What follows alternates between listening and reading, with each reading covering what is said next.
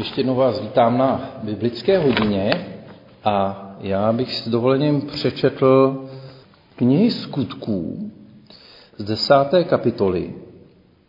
Známý to příběh o Korneliovi a protože věřím, že ho znáte, tak uh, znáte, že žil v, C- v Cezary nějaký muž jménem Cornelius, byl to uh, voják italského pluku, velmi zbožný, poroval tam v podstatě židovskou synagogu a stala se taková věc, že mu Bůh řekl, že ho vyslyšel a k němu posílá apoštola Petra.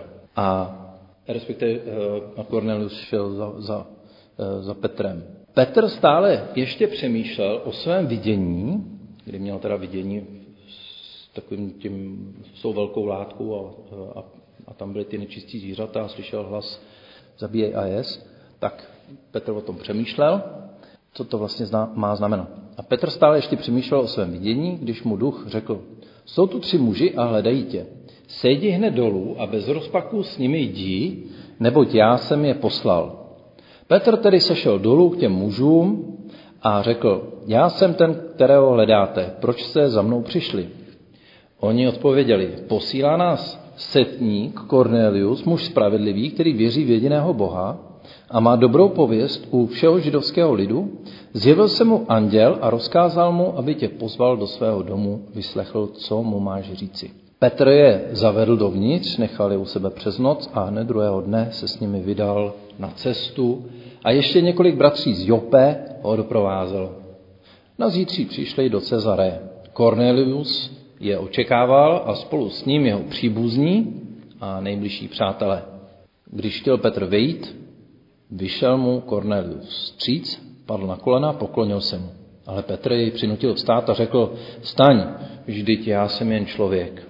Za rozhovoru vešli dovnitř a Petr zhledal, že je tam zhromážděno mnoho lidí.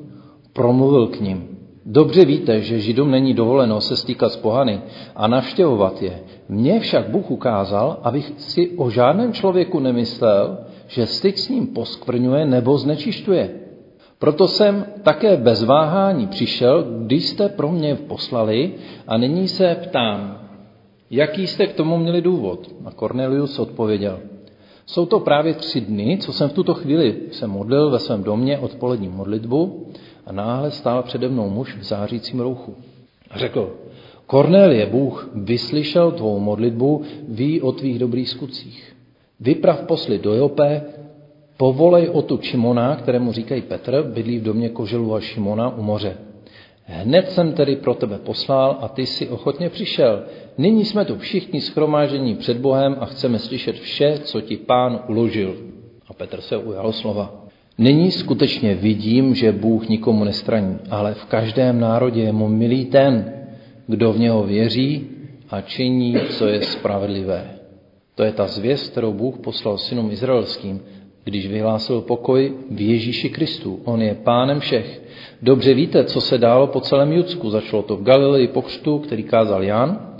Bůh obdařil Ježíše z Nazareta duchem svatým a mocí. Ježíš procházel zemí, všem pomáhal, uzdravoval všechny, kteří byli v moci ďáblově, neboť Bůh byl s ním.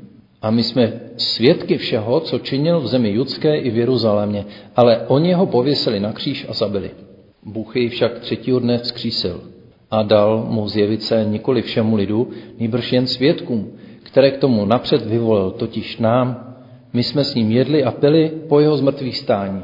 A uložil nám, abychom kázali lidu a dosvědčovali, že je to on, koho Bůh ustanovil za soudce živých i mrtvých. Jemu všichni proroci vydávají svědectví, že pro jeho jméno budou odpuštěny hříchy každému, kdo v něho věří. Ještě, když Petr mluvil, se stoupil duch svatý na všechny, kteří tu řeč slyšeli. Bratři židovského původu, kteří přišli s Petrem, žasli, že i pohanům byl dán dar ducha svatého. Vždyť je slyšel mluvit ve vytržení mysli a velebit Boha. Tu Petr prohlásil, kdo může zabránit, aby byli vodou pokřtění, kteří přijali ducha svatého jako my? A dal pokyn, aby byli pokřtěni ve jménu Ježíše Krista. Potom jej pozvali, aby u nich zůstal několik dní. Možná jste měli to štěstí, že vás rodiče jako malé vzali do církve učili vás biblické příběhy a vedli vás k životu s Bohem. Možná vás vzala kamarádka ze střední školy, pozvala do mládeže, kde jste cítili lásku a přijetí, po kterých jste vždycky toužili. A možná, že vám třeba řekli na skautu, nebo někde při nějaké příležitosti mravní hodnoty, jako je dobro, pravda, krása, vy jste začali o to usilovat. A nebo také možná jste si sáhli na dno a váš známý se pro vás stal vzorem v následování Ježíše Krista. Takovým způsobem, že jste prostě chtěli být v životě tak, jako on. John Wesley ve svých kázání rozvinul myšlenku předběžné milosti.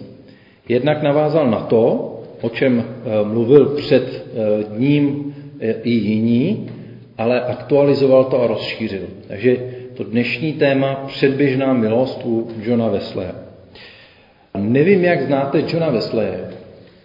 Víte o něm, že asi nějaký takový pán byl.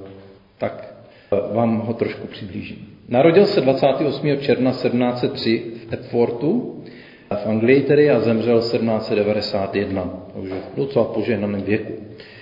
Byl synem kazatele Samuela a Zuzany, později byla zvaná jako matka metodismu.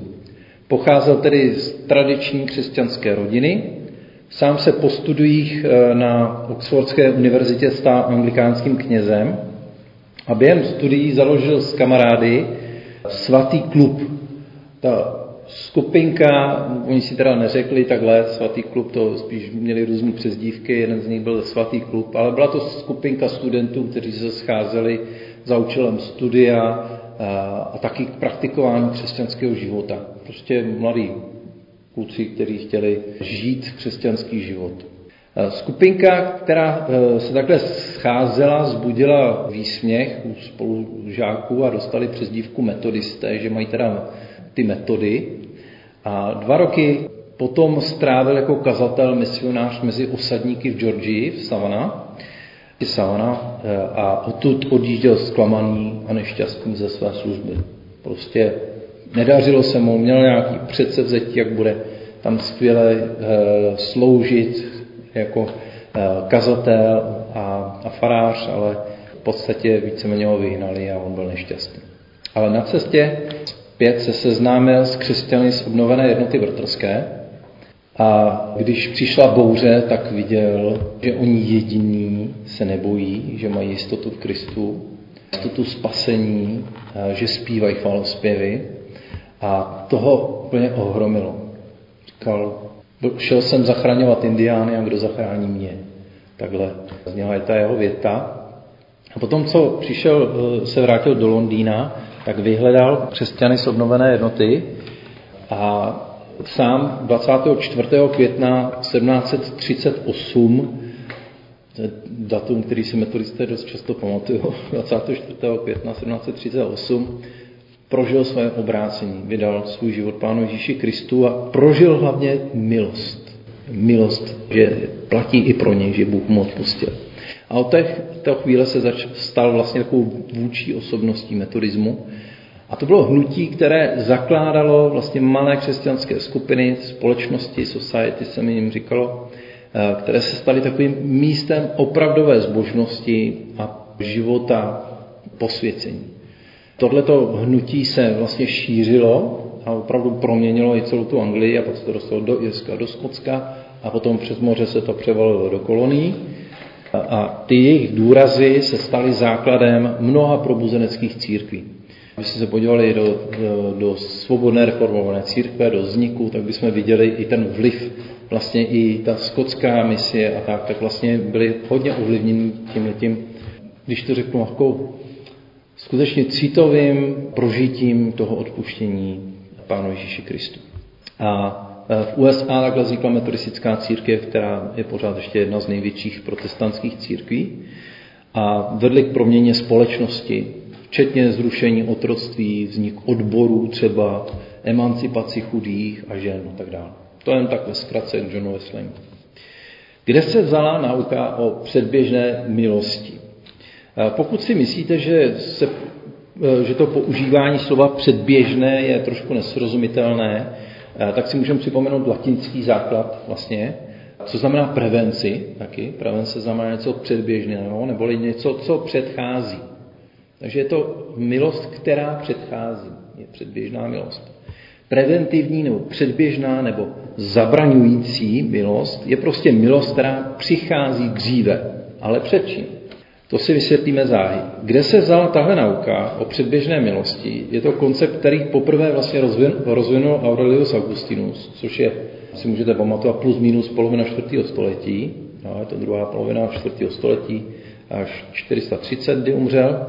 A tahle ta nauka je vlastně součástí jak katolické, reformační, tak samozřejmě eh, i arminiánské, což byla vlastně základem metodistického unití teologie. A u reformačních se to jmenuje trošku jinak, je to účinné povolání vedoucí neodolatelně ke spáse, jak mi to nazývají. Také Augustinus navázal na spisy svého předchůdce Ambrože, který přemýšlel, jak působí předběžná milost v životě člověka, který ještě neuvěřil. Jak Bůh působí, jakým způsobem Bůh působí člověku, který ještě mu nevydal svůj život. Nejdřív si řekneme o zasazení té teologii Johna Wesleyho, protože ta teologie Johna Wesleyho hodně ovlivnila vlastně my, i Adlofa, tak bychom mohli jít k těm kořenům vlastně, jsme zjistili, že skutečně tohleto hnutí je skutečně s velkým vlivem, tak John Wesley navazuje na nauku dědičného hříchu.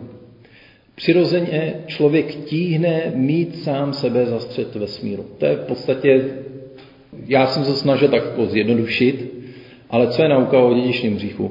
Prostě přirozenost člověka, jakmile se narodí, je to jeho dědictví už od narození, je prostě egocentricky, sobecký, zaměřený sám na sebe a žije ve strachu a koná zlo.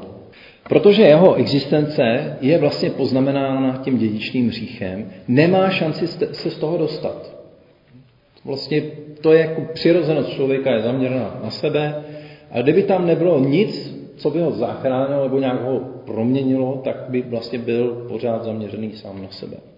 Takže dědičný hřích e, vlastně bez pomoci zvnějšku zůstává v člověku a člověk vlastně je pohlcený sám sebou, svým sobectvím. A bez pomoci nezíská dvě věci, to je schopnost milovat Prostě pokud ho někdo nenaučí milovat, tak se nenaučí milovat. A za druhý nezíská známost Boha. Prostě známost Boha není prostě přirozená věc člověku, kterou by nějak jako... Prostě ji ztratil. Svým dědičným hříchem ztratil tu přirozenost eh, milovat jo, eh, druhý víc než sebe, nebo jako sám sebe a nemá to poznání Boha. Takže bez pomoci to nejde. Wesley eh, líčí obraz nemoci, která prostupuje celým člověkem v důsledku jeho spoury vůči Bohu. Existuje možnost, jak by se člověk napravil? Bez božího působení to prostě není možné. Takhle to John Wesley vidí a v, v důsledku vlastně ty nauky o dědičním hříchu. Žádným vlastním úsilím Žádným náboženským nebo mravním jednáním není možné dosáhnout proměny bytosti. Prostě i kdyby člověk chtěl, tak prostě se z toho svého hříchu nevymaní. Když to řeknu, jak ten eh, baron prášil, prostě my ležíme v tom bahně potopení a on se vytáhl, že za ten sop se vytáhl nahoru, jak on říká, prostě člověk si sám nemůže z toho bahna dostat. Bahna toho zla a bahna hříchu. Eh, svobodu přirozeného člověka si mnozí představují v podstatě jen jako svod hříchu. Jo, když se jich zeptáte, co je znamená svoboda, oni řeknou, můžu si dělat, co chci. A co si můžu dělat? Většinou mluví o hříchu. Jo, takže vlastně jako to je důsledek té zlý přirozenosti, která má zastřed sama sebe. Jak říká poštol Pavel, chtít dobro dokážu, ale vykonat už ne. Wesley nepopírá na druhou stranu, že bychom byli schopni dobrých skutků. Avšak před Bohem, říká, všechna spravedlnost, milosrdenství, pravdivost, nevyplývající z víry v Ježíše Krista, vůbec nepomáhají, nejsou dobré v křesťanském slova smyslu. Tomu se ještě dostaneme. Prostě proč to ty lidi dělají. Jo? Se pak k tomu dostaneme ještě. Důsledkem lidského pádu působí úplné zatmění poznání Boha a jeho vůle. Člověk bez toho, aniž mu, by mu pán Bůh zjevil teda svoji vůli, tak vlastně člověk ji sám jako e, nepozná. Jo, může zjistit, že existuje, že jsou, jsou tady duchovní zákony, jsou tady přírodní zákony, tak jsou morální zákony. To, to zjistí e, lidi nevěřící. Wesley popisuje tento stav jako spánek. Pro duchovní spícího člověka je prostě nemožné poznat duchovních věcí, protože prostě duchovní spí. A nebo, už to Pavel taky říká, duchovně mrtví. Prostě jsme duchovně mrtví. Boha lze poznat teprve vírou v Pána Ježíše Krista, nejenom, že člověku chybí naprostá znalost Boží vůle, ale také nevidí sám sebe jako hříšníka, který milost potřebuje. Přesto Bůh v tomto stavu člověka nezanechává a působí v lidech, kteří chtějí tento stav v sobě změnit. Takže už vlastně, ještě než lidi přijmou Pána Ježíše, stačí, že chtějí změnit tenhle ten stav, že nechtějí být egocentricky zaměřený a že nechtějí prostě žít jako e, říšníci a tak dále. K tomu se dostaneme. Řešení Vesli vidí právě v působení předběžné milosti. Jak se tedy projevuje předběžná milost? Pro obrazné vysvětlení se používá metafora domu. E, naše uvěření, kdy vydáme svůj život Pánu Ježíši Kristu, naše obrácení nebo ospravedlnění vírou, se nazývá dveřmi. To jsou ty dveře, skrz které přicházíme do toho domu, kde je ten nový život v Pánu Ježíši Kristu. Předběžná milost je vlastně taková veranda před domem vedoucí k těm dveřím. Předběžná milost připravuje naše srdce a mysl na to, abychom mohli slyšet a přijali evangelium Ježíše Krista. Abychom my tak mohli odpovědět vírou. To je vlastně ta předběžná milost, kdy se v nás něco děje. A takto Duch Svatý předběžně pomáhá lidem přijít Bohu a uznat Boží vůli a jeho svatost. Wesley učil, že Boží milost je dostupná každému, nejen několika vyvoleným. To je rozdíl proti predestinaci třeba u Kalvína. Jo? Říká, je milost dostupná každému, nejenom několika vyvoleným. Na neštěstí mnozí ale vzdorují. Někteří se nikdy nerozhodnou přijít ke Kristu. Tři formy milosti. Když mluvíme o milosti, tak řekneme jedna milost, ale John Wesley nad tím přemýšlel a mluvil o třech formách milosti. Nebo o třech fázích, se dá říct. První je ta předběžná milost působící v těch, kteří se ještě nerozhodli pro Ježíše Krista. Pak je ospravedlňující milost, která vede ke spáse ve chvíli, kdy se člověk rozhodne následovat Pána Ježíše Krista a přijímá jeho oběť za vlastní hříchy. A třetí je ta milost, která posvěcuje. To, že člověk za prvý hledá, už to je milost, za druhý, když vydá svůj život Pánu Ježíši Kristu, tak to je druhá milost, to je ta ospravedlňující. A ta třetí, že můžeme žít posvěcený život. Není to z našich sil, ale je to z božích sil. Je to posvěcení, je to boží moc, která v nás působí skrze Ducha Svatého. To je to boží dílo, které, které nás mění a působí chtění i činění, co je vůle boží. Jo? Tady vlastně narážíme na to, že poznáváme skrze Ducha Svatého boží vůle a, a, a nejenom to, že poznáváme za prvý boží vůli a boží moudrost, ale za druhý taky Bůh nám dává sílu to naplnit, to, to učinit. Lidská vůle stojí proti boží vůli na začátku. To, že lidská vůle jde proti boží, popsal apoštol Pavel už v listu Galackým v páté kapitoli, kapitole 17. verš, touhy lidské přirozenosti směřují proti duchu božímu a boží duch proti ním. Jde tu o naprostý protiklad, takže děláte to, co dělat nechcete. To je takhle lidská přirozenost. Jestliže popisujeme jako milost to dobré v každém člověku, připomínáme, že i to není samozřejmost, ale je to naopak dar od Boha. Takže když vidíme ty naše přátelé, eh, kteří ne, nevyznávají Pána Ježíše Krista a vidíme, že žijou mravně a morálně, tak můžeme říct, ano, to je předběžná milost. To je díky Bohu, že ty lidi žijou poctivě, že žijou spořádaně, v manželství, v rodině a máme se z toho radovat. Je to ta předběžná milost, která v tom člověku působí. Ještě než něj uvěří. Je to není to samozřejmost, ale je to naopak dar. Je to dar od Boha. A tak jsme četli i ten příběh o Korneliovi. Vlastně několik milých vět připomenu. Nejprve mu anděl řekl, Kornelie, Bůh vyslyšel tvou modlitbu a ví o tvých dobrých skutcích. Ještě neuvěřil. A Bůh se k tomu přiznává. Slyšel jsem tvoji modlitbu a viděl jsem tvoje dobré skutky. Ještě si nepřijal Pána Ježíše Krista, proto ti pravím, běž poslat pro Petra. A pak, když se Petr ujal slova, nyní skutečně vidím, že Bůh nikomu nestraní. Ale v každém národě je mu milý ten, kdo v něho věří a činí, co je spravedlivé. V každém národě je mu milý ten, kdo v něho věří a činí, co je spravedlivé. A těch národů máme kolem sebe. A národů, který nevyznávají Pána Ježíše Krista. Zajímavý, stojí to za přemýšlení. Pán Bůh tedy nečeká, až se k němu obrátíme se svou láskou k nám a dokazuje nám svoji lásku ještě dřív, než uvěříme. Ještě když jsme hříšníky, čteme. Tři projevy předběžné milosti před uvěřením, jak je popsal John Wesley. Teologové mluví o zbytku, tedy nebo o zastřeném božím obrazu v nás. Jo? Člověk tím, že eh, padl před Bohem, člověk je stvořen k obrazu božímu, ale je v něm ten boží obraz zastřený. Prostě není, je, je to z, vlastně zbytkový obraz boží v každém člověku a John Wesley to viděl ve třech věcech. Za prvý, každý člověk má neodmyslitelně vlastní duchovní podstatu, odlišující se od zvířat, a projevuje se tím, že, že užívá rozum a cit. I v těch duchovních věcech, i v tom rozhodování, i co se týká jeho vůle. A v omezené svobodě taky má v omezené možnosti svobodu rozhodovat o sobě. Tak tam vidí první věc, že to je předběžná milost, že člověk se může svobodně rozhodnout, rozhodovat, že, po, že může používat rozum, že může používat cit. Za druhý, každý člověk má přirozené svědomí.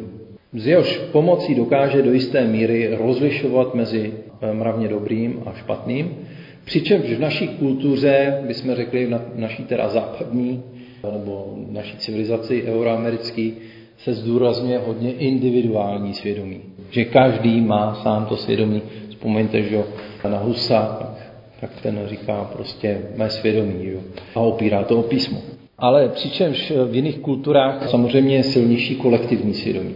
Jo, že tam prostě je to trošku jinak, než to je u nás. Ale pořád, ať se podíváme po celém světě, všude je teda svědomí. Nebo něco, co bychom my nazvali svědomí.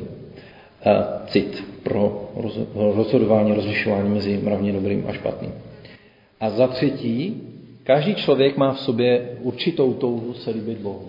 To platí o lidech, kteří Boha Ježíše Krista ještě neznají, a teď myslím i třeba na, na, na lidi jiný víry, jiného náboženství. Jsou lidé a muslimové, musím říct, těch je mnoho, kteří mají prostě v sobě určitou tou líbit se Bohu.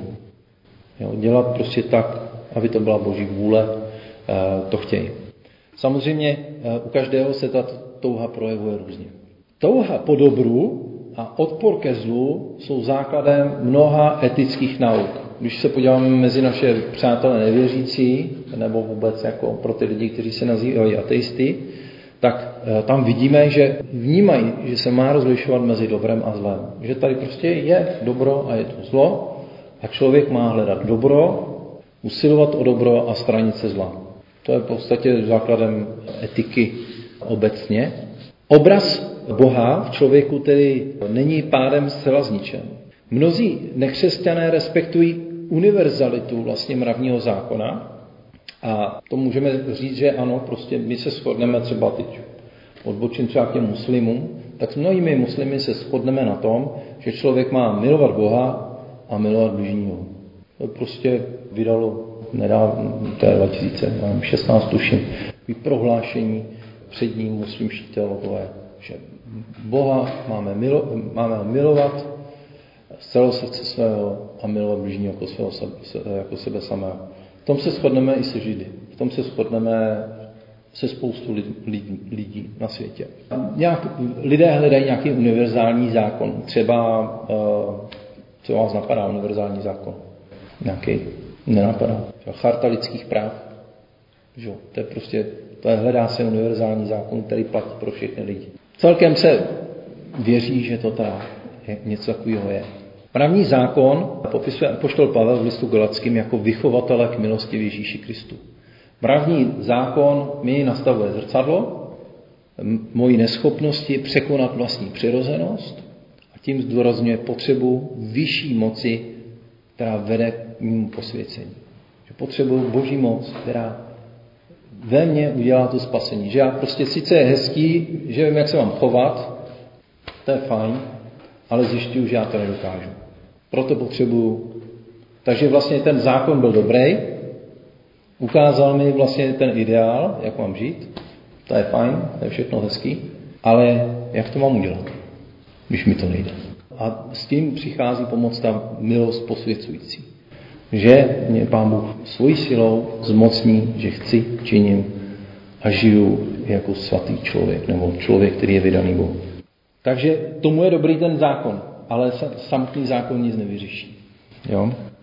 A protože lze minimálně jednu z těchto věcí, tři, eh, z tří věcí, které jsme zmínili, jo, rozum a cit, přirozené svědomí, touha líbit se Bohu, eh, zahledeme u každého člověka, aspoň jednu, může Wesley tvrdit, že neexistuje člověk, který by nezažil už tu předchozí předběžnou milost. Prostě všichni lidé na světě ji zažívají.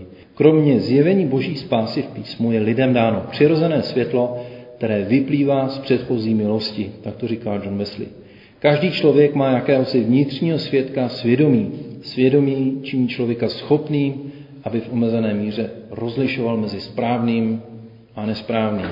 Svědomí je také nástroj, který si Bůh působením Ducha Svatého, který působí tím svatým, že ten vane kam chce. Ta trvalá neposlušnost však může svědomí oslepit a nakonec si usmrtit. To vidíme, že jsou lidi, kteří ačkoliv mají svědomí, tak nedbají, tak ho vlastně úplně eliminují. A naproti tomu poslušnost svědomí kultivuje, zostřuje jeho pohled a zaostřuje a zvyšuje citlivost. A to je jak u lidí ve světě, tak i mezi křesťany. K čemu je tedy dobré věřit eh, v předběžnou milost? Nauka o předběžné milosti nám pomáhá rozumět, jak je to s člověkem, který ještě neuvěřil v Pána Ježíše Krista. A co se změní tím, že se k Pánu Bohu obrátí? Jakou roli hrají dobré skutky před uvěřením?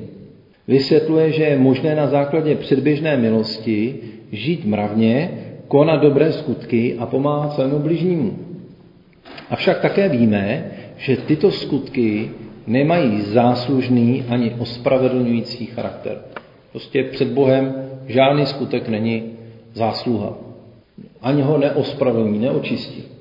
Jednoduše řečeno, to je jako eh, říká ten služebník, že dělali jsme to, co jsme měli dělat. Jo, to je jako kdyby jsme měli pochválit auto za to, že, že jede. Prostě když, když, když člověk ho udělá, tak má prostě dělat to, co má a když to udělá, tak je to všechno správně. Pokud se porouchá, no tak hřeší, když to řeknu. Když jsme řekli, my jsme stvořený dobrým skutkům a když děláme špatné skutky, tak je to jak s tím autem, jsme porouchaný. Jo? A aby jsme tomu rozuměli. Takže vlastně jako eh, člověka nezachrání to, že dělá dobré skutky. Dělá to, co má. Jo? Aby jsme tomu rozuměli. Eh, dokonce někdy tyhle ty záslužné a dobré skutky můžou posílit lidskou píchu, pocitu samospravedlnosti, jo, takový ty, toho pokrytectví. Že děkuji Bože, že nejsem jako ty ostatní. Že? Dělám to, co mám. A můžou eliminovat tak potřebu odpuštění a smíření s Bohem.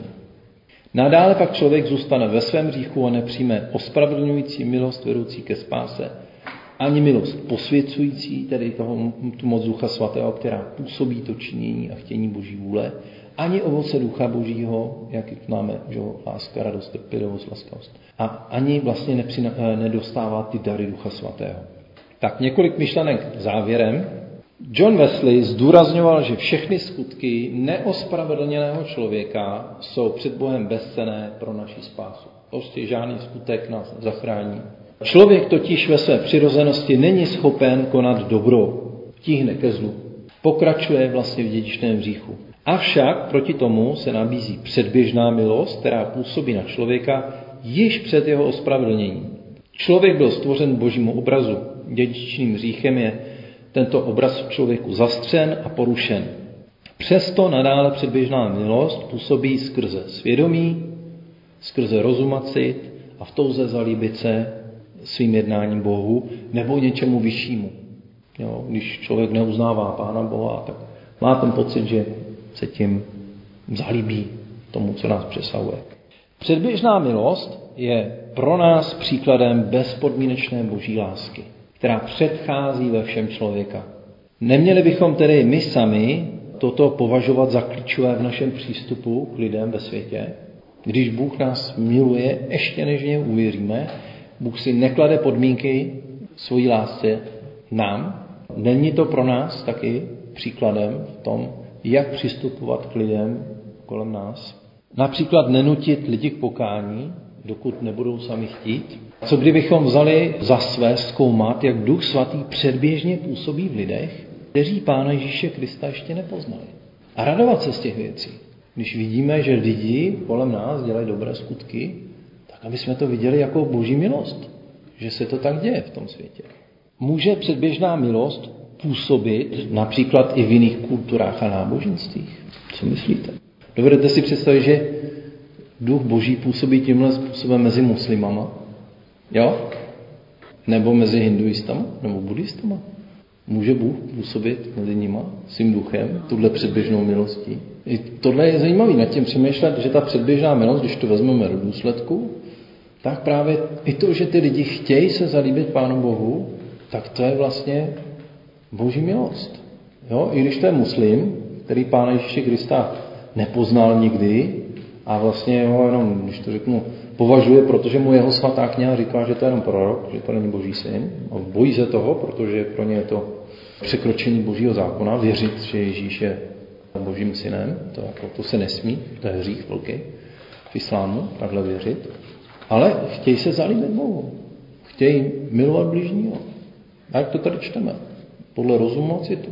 Takže eh, je zajímavé, ale i mezi nevěřícíma, lidi, kteří říkají, že jsou ateisti, tady čteme, že vlastně Duch Svatý může působit i v těchto lidech, i když ho ještě nepoznali. Ale s vědomím toho, že žádný skutek nás před Bohem neospravedlní. Žádný hřích. Jo? Kvůli tomu byla prolitá krev. Ke spáse to nestačí. Přesně tak. Takže díky předběžné milosti může Duch Svatý být přítomný dokonce v našich rodinách. I mezi těma, kteří se nehlásí k Pánu Ježíši Kristu, kteří ještě ho nepoznali. A jedna taková trošku provokativní otázka. Může být křest dětí, nemluvňat, myslím, být znakem nebo přímo oslavou té předběžné milosti? Vzpomeňte na to, že Bůh za nás dal ještě svého syna, ještě když jsme byli hříšní. Že Bůh si nás zamiloval ještě když jsme byli hříšní. Nevím, jak, jak to vidíte, je tam taková...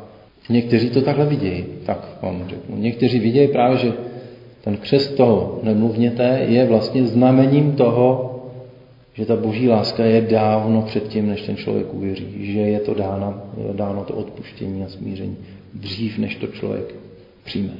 Bible eh, to říká v Římanům 5.8, Bůh prokazuje svou lásku k nám, protože Kristus za nás zemřel, když jsme byli ještě hříšníci. Tak tolik předběžné milosti, bylo to trošku delší, jednoduché eh, na poslouchání, takže určitě vám doporučuji si vzít i ten text a věnovat se mu.